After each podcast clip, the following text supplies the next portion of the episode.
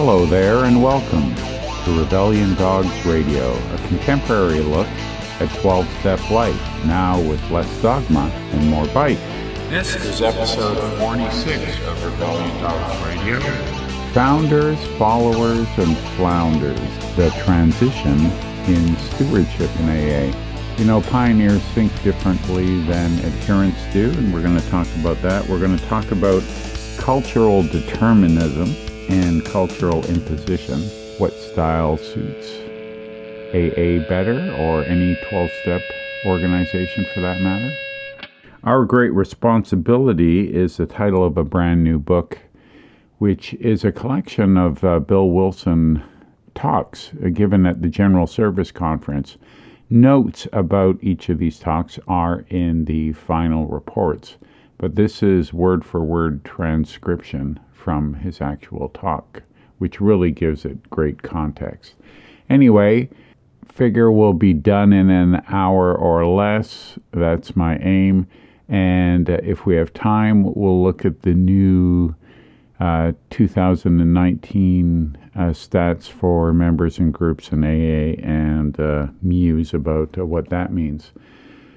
So, we've brought to light some interesting recovering ideas along with uh, challenges and turmoils facing Alcoholics Anonymous in particular.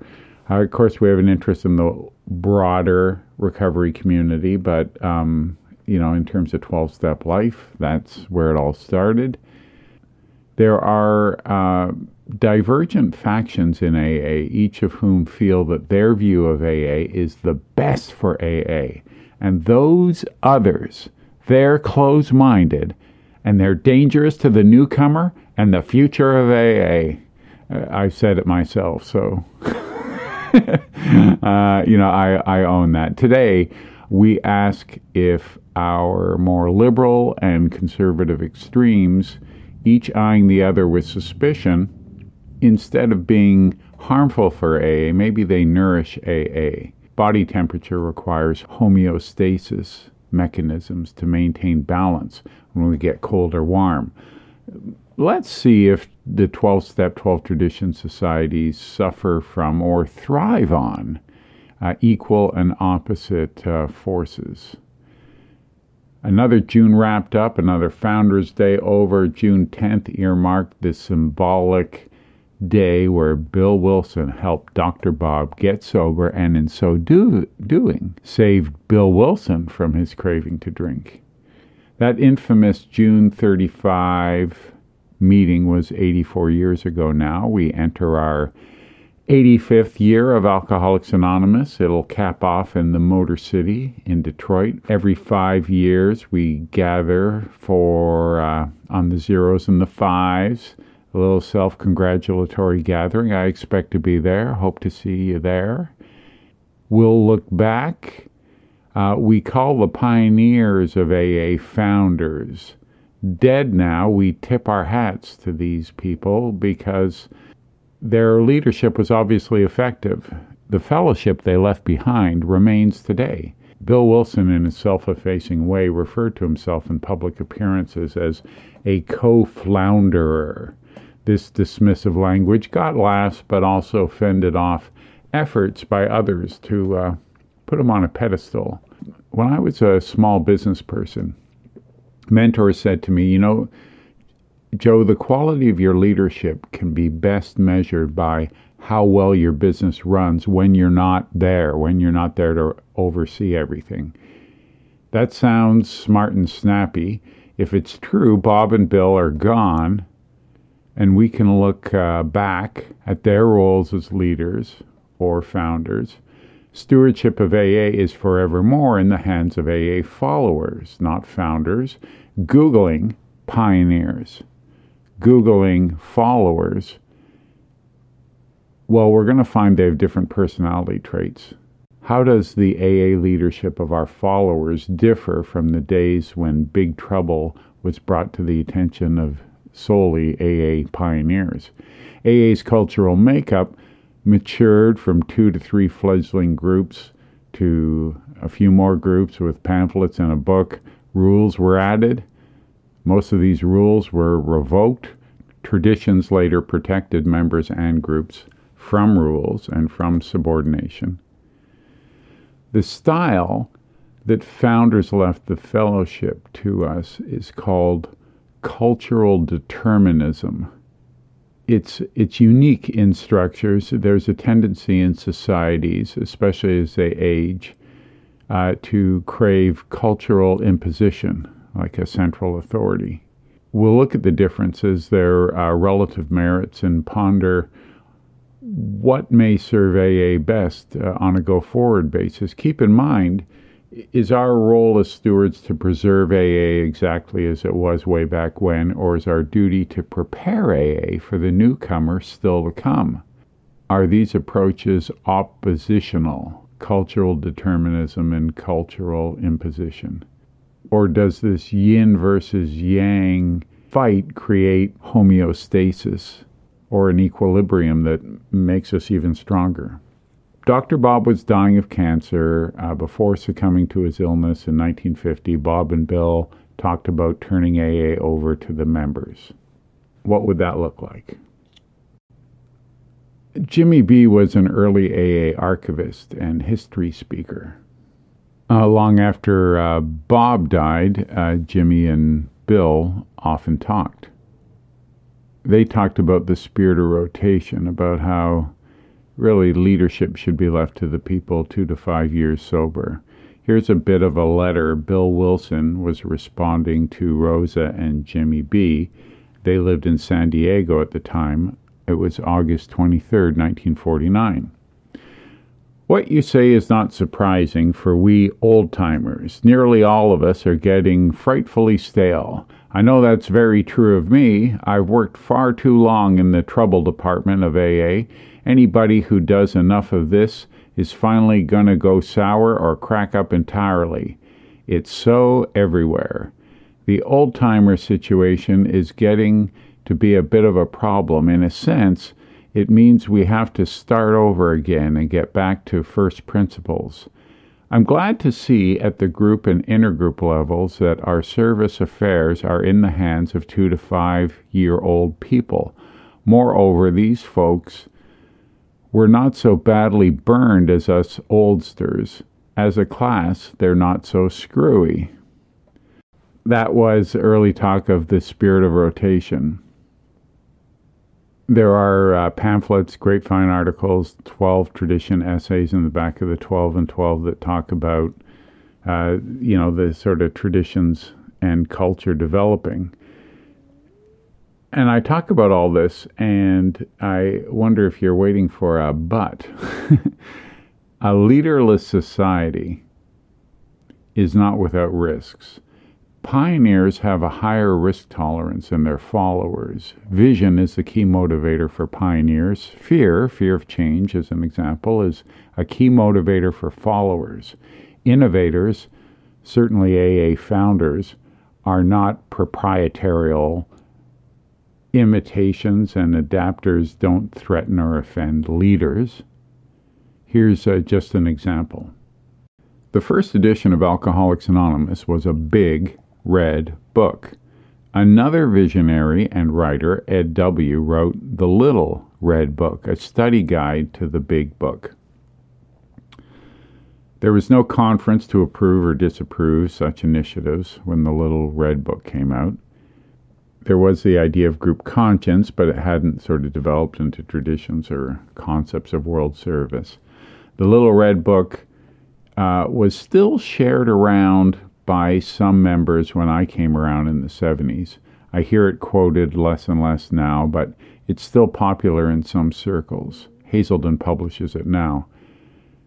It's, in fact, grown into a franchise. There's a uh, Bill P., who wrote a study guide to that study guide in 1998, updating it, I guess. Karen Casey and another Bill W. in 2004 wrote The Little Red Book for Women. How were such things handled? And what was felt about these unsanctioned side projects by the stakeholders, the royalty recipients to the big book, which were Bob and Bill? Uh, well, here's what Bill wrote in 1946. Everybody who's read it seems to like it very much, which of course is to be expected. Here's what Dr. Bob wrote I've enjoyed your book very much and know that it'll prove to be a lot of help to many. See, pioneers, for the most part, welcome more pioneering, while followers might be more inclined to reify work, canonize founders, dismiss new approaches. Founders are hungry for better outcome rates and better ways of doing things. The importance of the cause is way more important than getting credit when it comes to innovators. Ed had identified a need whereby some might want a more cohesive step by step narrative, and Bill liked the idea. He showed no inclination to suppress Ed's efforts. Bob and Bill never said, nice book, but don't call it AA, or there's no place for that in an AA meeting. Written accounts reveal Bill Wilson. He had concerns about the suffering alcoholic that AA was failing to meet, so why wouldn't he like these new efforts? Bill might even have been inspired by Ed because in 1953, of course, he wrote 12 Steps and 12 Traditions, which he was really pushing the traditions, but he decided to write essays about the 12 steps in the front of the book, a book on traditions. We can look back now and say, wouldn't have been a bestseller. I mean, when's the last tradition meeting you went to? Anybody out there last month? Uh, I haven't. I like them. I just haven't been to one this month or maybe this year. Now, this idea of turning any fellowship over to its members is a visionary's idea, that's for sure. Is it the right thing to do? And what are the shortcomings of such a plan that we have to look out for? Let's go back to the business comparison. The head of a capitalist concern doesn't turn the power over to the employees. Instead, leaders find another visionary to take over the reins. The new visionary doesn't follow the first leader's rule book, they forge a new path. Over years and decades, a company is led by a succession of visionaries. The rank and file employees make slight adjustments to each new leader as she or he adapts, anticipates, and bends to a changing marketplace. What if Henry Ford turned his car company over to the employees? Ford may have been honored for his nonconformity, maybe even canonized. The date he first combined automobile assembly with an assembly line, well, that date might be celebrated the anniversary every year, maybe every five years. And with the employees clearly in charge, these followers might have a tendency towards preservation more than innovation, and Ford Motor Company might still be exclusively making and selling the Model T. Don't fix it if it ain't broke, the Ford groupthink of today would assert. We're going to preserve the legacy of Ford whose work was inspired by the hand of God. Followers don't have vision, not to the extent that pioneers do. Pioneers' aim is for a moving target, followers see a still image. This is some of what causes organizational reification. Bill W. would continue asking, How can we alter or improve? We who followed cast his message into an endearing and unyielding monument. So, 1953, Bob S. has died. And this is year three of the General Service Conference. The fellowship is indeed in the hands of the next generation. Bill Wilson is on hand when called upon at the conference, but the voting delegates, trustees, and staff will carry the day for any decision making. AA was at the time, 1953, 6,000 groups, and there was 128,000 members worldwide, which was twice the members and three times the groups from five years previous. So Uh, with growth comes promise, along with uh, alarm and growing pains. To the 75 delegates from Canada and the U.S., Bill opened the third General Service Conference with We are standing at the threshold of maturity. No one can say in truth that we are really mature yet. This process of maturing will go on as long as we last. There were 40 new suggestions at uh, the third General Service Conference. The 12 steps and 12 traditions were hot off the press. Conference attendees had business to deal with, including new trustees, grapevine, other literature, and financial issues. One of two hot topics uh, that Bill was asked to weigh in on included race and uh, variations of the steps and traditions. We've talked about this a bit in the past, but to get anyone else up to speed, AA members uh, weren't adhering to the 12 steps exactly as written. Some Swedish groups had seven groups. People who sailed the seven seas on merchant ships used a six step program. Some of them did anyway. Buddhists replaced the word God with good because it uh, sort of suited their needs a little better. The followers, now in charge of AA, were concerned what was AA to do? How were we to deal with these nonconformists? Bill was asked to speak. A summary of Bill's impromptu comments was recorded in the conference highlights special report to groups for the third General Service Conference of AA. You might have seen it already. There's a copy at Rebellion Dogs Publishing. You can read the whole thing. It's kind of interesting to see what was on their minds way back when. But now there's a new book out. It's called Our Great Responsibility Rediscovering Wisdom from AA's co founder. And it's a bunch of Bill's talks at the General Service Conference from 1950 to 1970.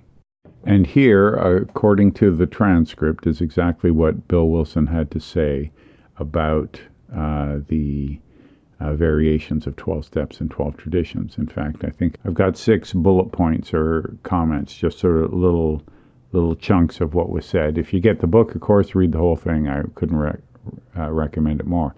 So before the traditions, he said a lot of the membership rules that the groups had was to force conformity to those 12 steps. In other words, it would be rules like this To be an AA member, you must have done all the 12 steps, or you must agree with the 12 steps. Well, of course, long experience now tells us there shouldn't be any musts in AA. In fact, happily, the original suggestions was a suggestion only 12 suggested steps.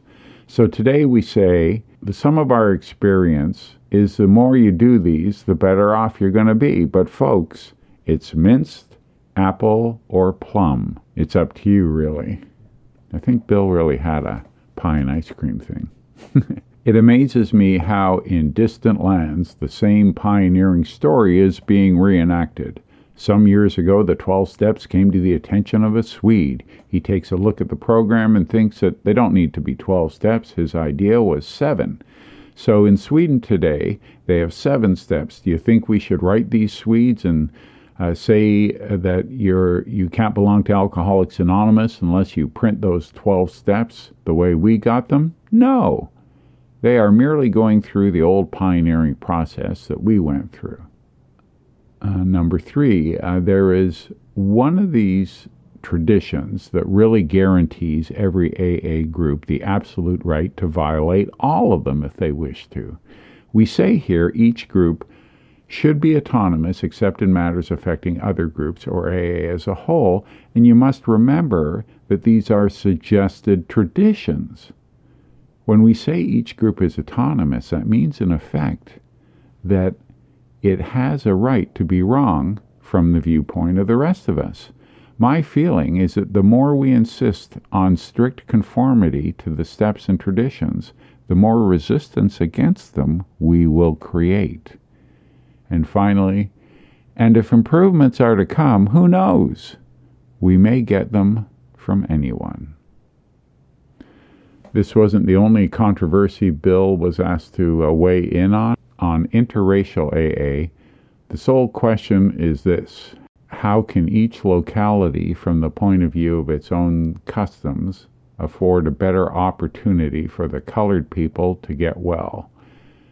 The big thing each of us needs to remember concerning this phase of our program is the respect that one section of AA ought to accord to others in the view they hold locally. It's the 1950s. AA culture isn't any different than the rest of North America. Discussion on race in AA ranged from excitement in DC over the success of their colored group, their language, not mine. One Southern delegate said that the colored people in his state weren't alcoholics and the topic shouldn't be on the agenda. In the Midwest, a delegate referred to the Chippewayan Indians, suggesting they aren't typical alcoholics. There is much of our past and present that calls for inventory and reconciliation uh, inside our own society. Revisiting this 1953 conference reveals hostility or worry deeply felt by AA followers they showed concern or disdain for the uh, adaptation of AA, even though it was by their fellow AA members making these changes. What is widening the gateway to one is a chaotic existential threat to another. Yes, there is a difference between innovators. Yes, there is a difference between innovators and adherents. Bill W. wasn't blind to this, and he adapted AA to this reality as a guard against censorship or banning individualism. Traditions protect members and groups from rules. We members point fingers at those others who violate the traditions. And that one. the traditions aren't rules, they're a collection of our collective experience. They're designed to guide members, not bind us. Furthermore, Bill reinforced every member's right in the 12 concepts of uh, world service, extraordinary liberties, no conformity to AA principles, no member to ever be expelled, each group to conduct its internal affairs as it wishes, it being merely asked to abstain from acts that might injure AA as a whole and anyone can form an AA group, so long as they have no other purpose or affiliation. Have you ever seen a celebrity speak directly or indirectly about their 12 step membership publicly? Were they excommunicated from their home group, do you think? Of course not. They might take some crap from fellow members, but their seat is still waiting for them at the home group. If they go to their business meeting, they still have one vote like any other member. And because this is cultural determinism, and how does it vary from cultural imposition? So let's take this rock star who talks about working his 12 step program on a late night uh, show. That's cultural determinism. The AA group he belongs to might have its own rules, and anonymity might be one of them. He ignores the rule, traditions and warranties make room for different applications of AA coexisting in the same AA. Live and let live is cultural determinism. Each group being a unique culture that is shaped primarily by the ideas and values of their members defines its primary purpose, and each member can reject what they like or embrace what they like. Central offices can and have rallied to oust bad apple groups in the name of AA purity, but that comes with unintended consequences. Generally, the ousted group is reinstated, if they want to be. And sometimes the hostilities towards the group actually attracts positive attention to the group. After all, we are all a band of rebels. Cultural imposition setting rules or governing groups rarely lasts, and AA tends to uh, self correct back to our cultural determinism. Yes, groups are asked to be considerate of neighboring groups and $16 word AA as a whole. But even if you or I worry that our neighboring groups are overly liberal or overly conservative, and they will be the ruin of AA, we, uh, we live and let live. In 53, we see Bill engaged at the conference with delegates with the question whether we're going to get into the business of insisting on conformity, whether we're going to get into the business of creating an authority, by design, so far anyway, uh, AA has no mechanism for excommunicating groups or members for being unpopular or for not being compliant. So everything should be good between our AA groups, right? We all have the autonomy we want. Why would we care what others are doing in other groups right over there? The uh, spring 2019 box 459, you can get a link to it at Rebellion Dogs Publishing, reveals that today we see these 19th. 53-esque squabbles continue. In one case, a local backlash was directed at a group who voted 40 yes out of 40 members to end their Lord's Prayer closing ritual. Other local groups, feeling that they had AA tradition on their side, told the other home group to get out of AA if they don't like God rescinding group autonomy, intimidation, the tyranny of the majority. These are the expressions of cultural imposition racism, sexism, other discrimination, exploitation, and abuse happens in AA, all ranging on the AA badometer from microaggressions, it might be two or four out of ten, right up to harassment and discrimination, which might be a seven or nine out of ten on the on the AA badometer range. AA groups are informed by and a reflection of the community just outside that meeting door. Here's an example of underrepresented populations in AA suffering the same systemic discrimination we hear about throughout all of society. This is a quote right out of the spring 2019 box 459 in a discussion about inclusivity. Garrett closed by saying that serious problems remained, however, and while he believed that AA was capable of becoming more welcoming, it has not yet happened. Fast forward to 2019, and there have only been eight black trustees in AA's 80 year history. And though the number of black delegates in the General Service Conference has been increasing, many African Americans, among other groups, can still feel excluded or set apart in AA. While it may seem an intractable challenge that has remained with AA for its entire lifespan, there are, if not solutions, steps that can be taken to ensure that the hand of AA continues reaching out to anyone, anywhere. So that was today. We looked at 1953, and uh, not much has changed. The General Service Office doesn't have the power to impose rules, nor does it have the will or wish to mediate local skirmishes. Bill's idea of an egalitarian AA was, as we see it today, not a list of rules that all groups followed. Rather, there's 120,000 sets of meeting rules because there are currently 120,000 home groups each group following its own set of rules. They might look very similar, they might look very different.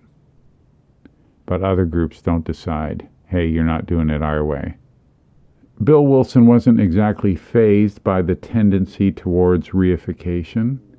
Uh, if you've read uh, Not God, A History of Alcoholics Anonymous by Ernie Kurtz, you might recall this excerpt from a 1961 Bill letter that he was writing back to a member.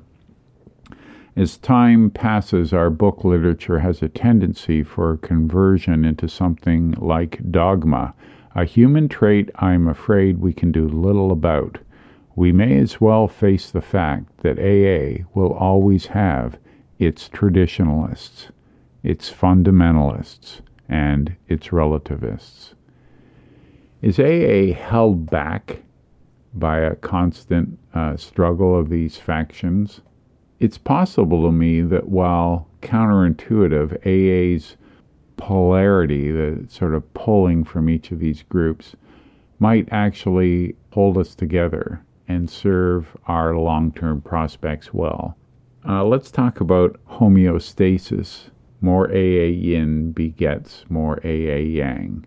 If you look in Wikipedia from the East, it describes the strength and harmony that opposition fosters in the Chinese philosophical idea of yin and yang, which is a concept of dualism in ancient Chinese philosophy describing how seemingly opposite or contradictory forces may actually be complementary, interconnected, and interdependent in the natural world, and how they may give rise to each other as they interrelate to one another. Well, AA is part of the natural world. Maybe that applies to us. And homeostasis uh, is, uh, I guess, a Western idea, or at least we have a record of it going back to 1865 in France. Dictionary.com describes the tendency of a system, especially the physiological system of higher animals, to maintain internal stability owing to the coordinated response of its parts to any situation or stimulus that would tend to disturb its normal condition or function. Of course, I'm talking about the human body and making a metaphor for AA. I might be bending uh, physiological or Chinese philosophical words to make a point, but well, you tell me if it's valid. So Bill said we got to face the facts. There's always going to be traditionalists, fundamentalists, relativists. Fundamentalists feel that AA, or in some cases their brand of AA, is the only winning formula in the fight against alcoholism. Traditionalists may take chapter and verse from the book Alcoholics Anonymous literally and see the purpose of AA as following the big book as an instruction manual, exactly as written. Relativists say this kind of dogma is a turnoff to forward thinking newcomers. We'd be more effective if we were flexible in our practices, maybe in our wording too. In homeostasis, our outer body temperature gets too cold and we shiver to warm up. When we have a fever, we sweat to cool off. It could be that more back to basics AA inspires the forming of more free thinkers, secular AA groups, and vice versa. We maintain internal stability owing to the coordinated response of AA's parts. So one stimuli disturbs another, and uh, more groups are formed. Take what you like and leave the rest is the relativist way. Here's just a, a few possible approaches that AA meetings could make. An LGBTTIQQ2 Spirit Plus group or a conference or any AA gathering, they could adapt the AA where it says God as we understand Him, replacing Him with a non binary, genderless higher power. A mostly Islamic AA group might prefer Allah. Goddess could be used in place of Him in a women's group. One atheist agnostic group never reads or posts any AA steps. It's all superstitious woo woo. And right down the street, an atheist agnostic group rewrites and reads their own secular version of the AA steps. AA relativists are protected by uh, cultural determination. Now, these possible adaptations I've talked about could have been inspired by more fundamentalist factions uh, beating the drum about AA has to be exactly as written in the big book. So, yin begets yang. Of course, many special purpose groups that make safe spaces for a specific demographic by gender, sexual orientation, age, minority religion, no religion at all. They may read the steps exactly as written. Why couldn't they both be traditionalists and gateway wideners? This is cultural determination at work, too. One group of underrepresented AAs doesn't have to do exactly the same as all of the other groups in that class does. One young people's group or secular group or one women's group doesn't have to march in lockstep with each other. Some take a relativist approach. Some relativists like a traditional meeting format and let the individuality express itself in the group discussion. One group may symbolize their identity by customizing AA language to better include themselves, but for some special purpose group, 1939 language has no oppressive power over them. Changing the words to a new, just as codified wording isn't a meaningful way of asserting their AA freedoms. Uh, all of that hullabaloo about the steps uh, here is uh, what those uh, Swedish uh, seven steps were, are. Maybe some of these groups still meet today. Here's their steps one through seven. You must admit that you are an alcoholic. Two, you must believe in a power which is greater than your own. Three, you must change your outlook on life. Four, undertake a thorough investigation of your moral concepts. 5. Discuss those affairs of yours which are unsatisfactory and acknowledge your faults and shortcomings with another person. 6. Settle issues with all persons with whom you have unsatisfactory relations. I like that. And 7. When you've come away from the alcohol, and you have, if you work on following these points, then you have experienced something which you cannot thank any individual human being for. You must express your thanks through helping other alcoholics, and that's the only thing we demand of you. Okay, a, lot of musts, but again, I don't know how clearly and cleanly it was uh, translated from Swedish to English. And this was 1950s Sweden, too, so who knows what they're doing there now. If you think those Swedish seven steps are a bastardization of AA, maybe you're a traditionalist. If you're at that conference and listen to that disturbed, go to your business meeting and bring the motion that we only read from conference approved literature to avoid this kind of liberalism that might reshape AA. So, out there in AA, there are 10 step groups, secular groups, no step groups. We've got back to basics groups that feel that the big book is AA's only legitimate message, and other back to basics groups that read the Wally P. Guide to Alcoholics Anonymous. We have groups for atheists that consider themselves spiritual, and groups of atheists that will tell you that AA is practical, not supernatural. We have groups that don't pray and are more religious, spiritual, not religious groups that pray at the start, middle, and end of every meeting. So even inside the traditionalist, fundamentalist, and relativist tribes, yin voices pull the chains of yang resentment and coffee pot equal new AA meetings. Divergent forces aid the growth and diversity of AA as a whole.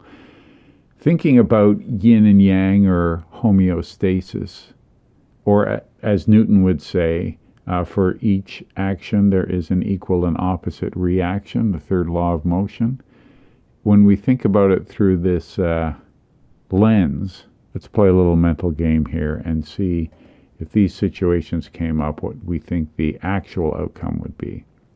A traditionalist group says to adaptive groups, if you don't like AA the way it is, why don't you start your own fellowship? A secular AA group badmouths the big book fundamentalist group. No one wants your misogynist, patriarchal, homonormative, religious, outdated literature. You're why AA has stopped growing. Subcultures petition that only the AA literature that speaks to them be kept, and the other literature preferred by others be discontinued. Rewrite the big book and discontinue the current version. Discontinue printing the watered down AA Living Sober or eliminate about alcoholism from the grapevine. Each intolerant voice of AA is saying, That's the one, that's the cancer over there that's ruining AA for all of us. Will their outbursts gain the intended result? So, how much gay pride is born from homophobia? In AA, be it faction versus faction or infighting within each faction, attempts to assert our will over the larger group may mobilize an opposite force to maintain internal stability owing to the coordinated response to its parts to any situation or stimulus that would tend to disturb its normal condition or function, the homeostasis definition. Even within subcultures, AA singleness of purpose, police, don't all agree on what the purpose is or how to achieve it. Will all freethinkers, atheists, humanists, agnostics et al. agree on what secular AA means? Write it down. See what the person beside you wrote. Some see a broader highway, some want to keep it pure. What does the average my name is Joe, rank and file AA member, really know about these extraordinary membership rights as asserted in uh, Warranty 6 of uh, Concept 12? When I was new, I assumed there must be a list of what is sacred and what is forbidden in AA. I saw similarities in the first 20 to 50 meetings I attended, so I assumed that they were following a list of rules that, although I hadn't seen these rules, others had read them and agreed to what we should and should not do, and they were following them. I heard people say in AA things like, in AA, we always blank or in AA, we never blank. Did I challenge these members? Did I ask for evidence? No. I assumed they knew what was right. Rules in AA seemed intuitive to me when I was new. I assumed it was like school or government or any other structure. It seems counterintuitive that AA could run without any uh, rules or penalties for failure to comply with said rules. I think that most members, even those starting their first meetings, haven't even read the AA Service Manual combined with 12 Concepts of World Service cover to cover. For starters, reading the service manual isn't a rule. Naturally, there is tribalism within AA. Is that bad? Do you say your group is the best group in the city? Go ahead, be proud. That's cultural determinism working. But anytime you or I want to petition for more of our kind of AA and less of those stubborn and delusional AAs over there, we might not get what we bargained for. So the 2019 group and membership uh, numbers are posted. Oh, you're all dying to hear this, I know we have 2,130,419 AA members that attend 125,352 groups. 1.362 million of those members are in the US, 85,000 of them are in Canada and outside Canada and the US, there's another 643,000 groups. That doesn't equal 2.13 million, but there's also uh, groups in correction facilities and loners and international members as well. So that is meaningless unless we take a look at a little context. So let's compare that with 2000, about 20 years ago. We had about the same number of members now, in 2000, America's population was uh, 282.2 million, and now it's 327.2 million. So it's grown 16%. And we actually had more members. We had uh, 2,159,000 members in 2000, and we had 2,130 members uh, this year. But the remarkable thing is how many more groups we have and how that's changed. Like in the US, for instance, there were 51,735 groups in 2000, and now there are 66,345. So we've added 15,000 groups with no appreciable uh, growth in members. In Canada, there was 5,104, and now there are 5,091. So that's pretty stable. But our membership numbers have dropped. There were 98,816 AAs, A, and now in Canada there are 84,891 AA members, A. So, uh, what's that? Uh, that's almost a 15% drop in membership. And outside of the USA, also falling. In 2000, there were 833,000 non Canada US members, and now there are 643,000. Quite a difference. But even in those international groups, they've gone from 41,000 meetings to 52,000 meetings. So, uh, all, all this talk about divergent forces, I think, as we've discussed before, it leads to more meetings that meet the needs of a particular demographic. That's great.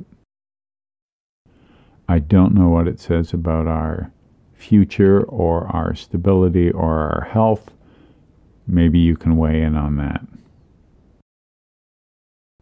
So, we always like to close with a song. And just with the theme of this, in AA, you can do no wrong. Start a group, and uh, feet will tell you whether it's a good idea or a bad idea. People will come or people will go. So you can do no wrong. This is a song by the Fast Romantics. It's called Do No Wrong. You can find a link uh, to their music. Maybe even you want, might want to buy some. Thanks for hanging out a bit. I really would love you to uh, sort of uh, weigh in. A conversation isn't one person talking. So, Fast Romantics, do no wrong.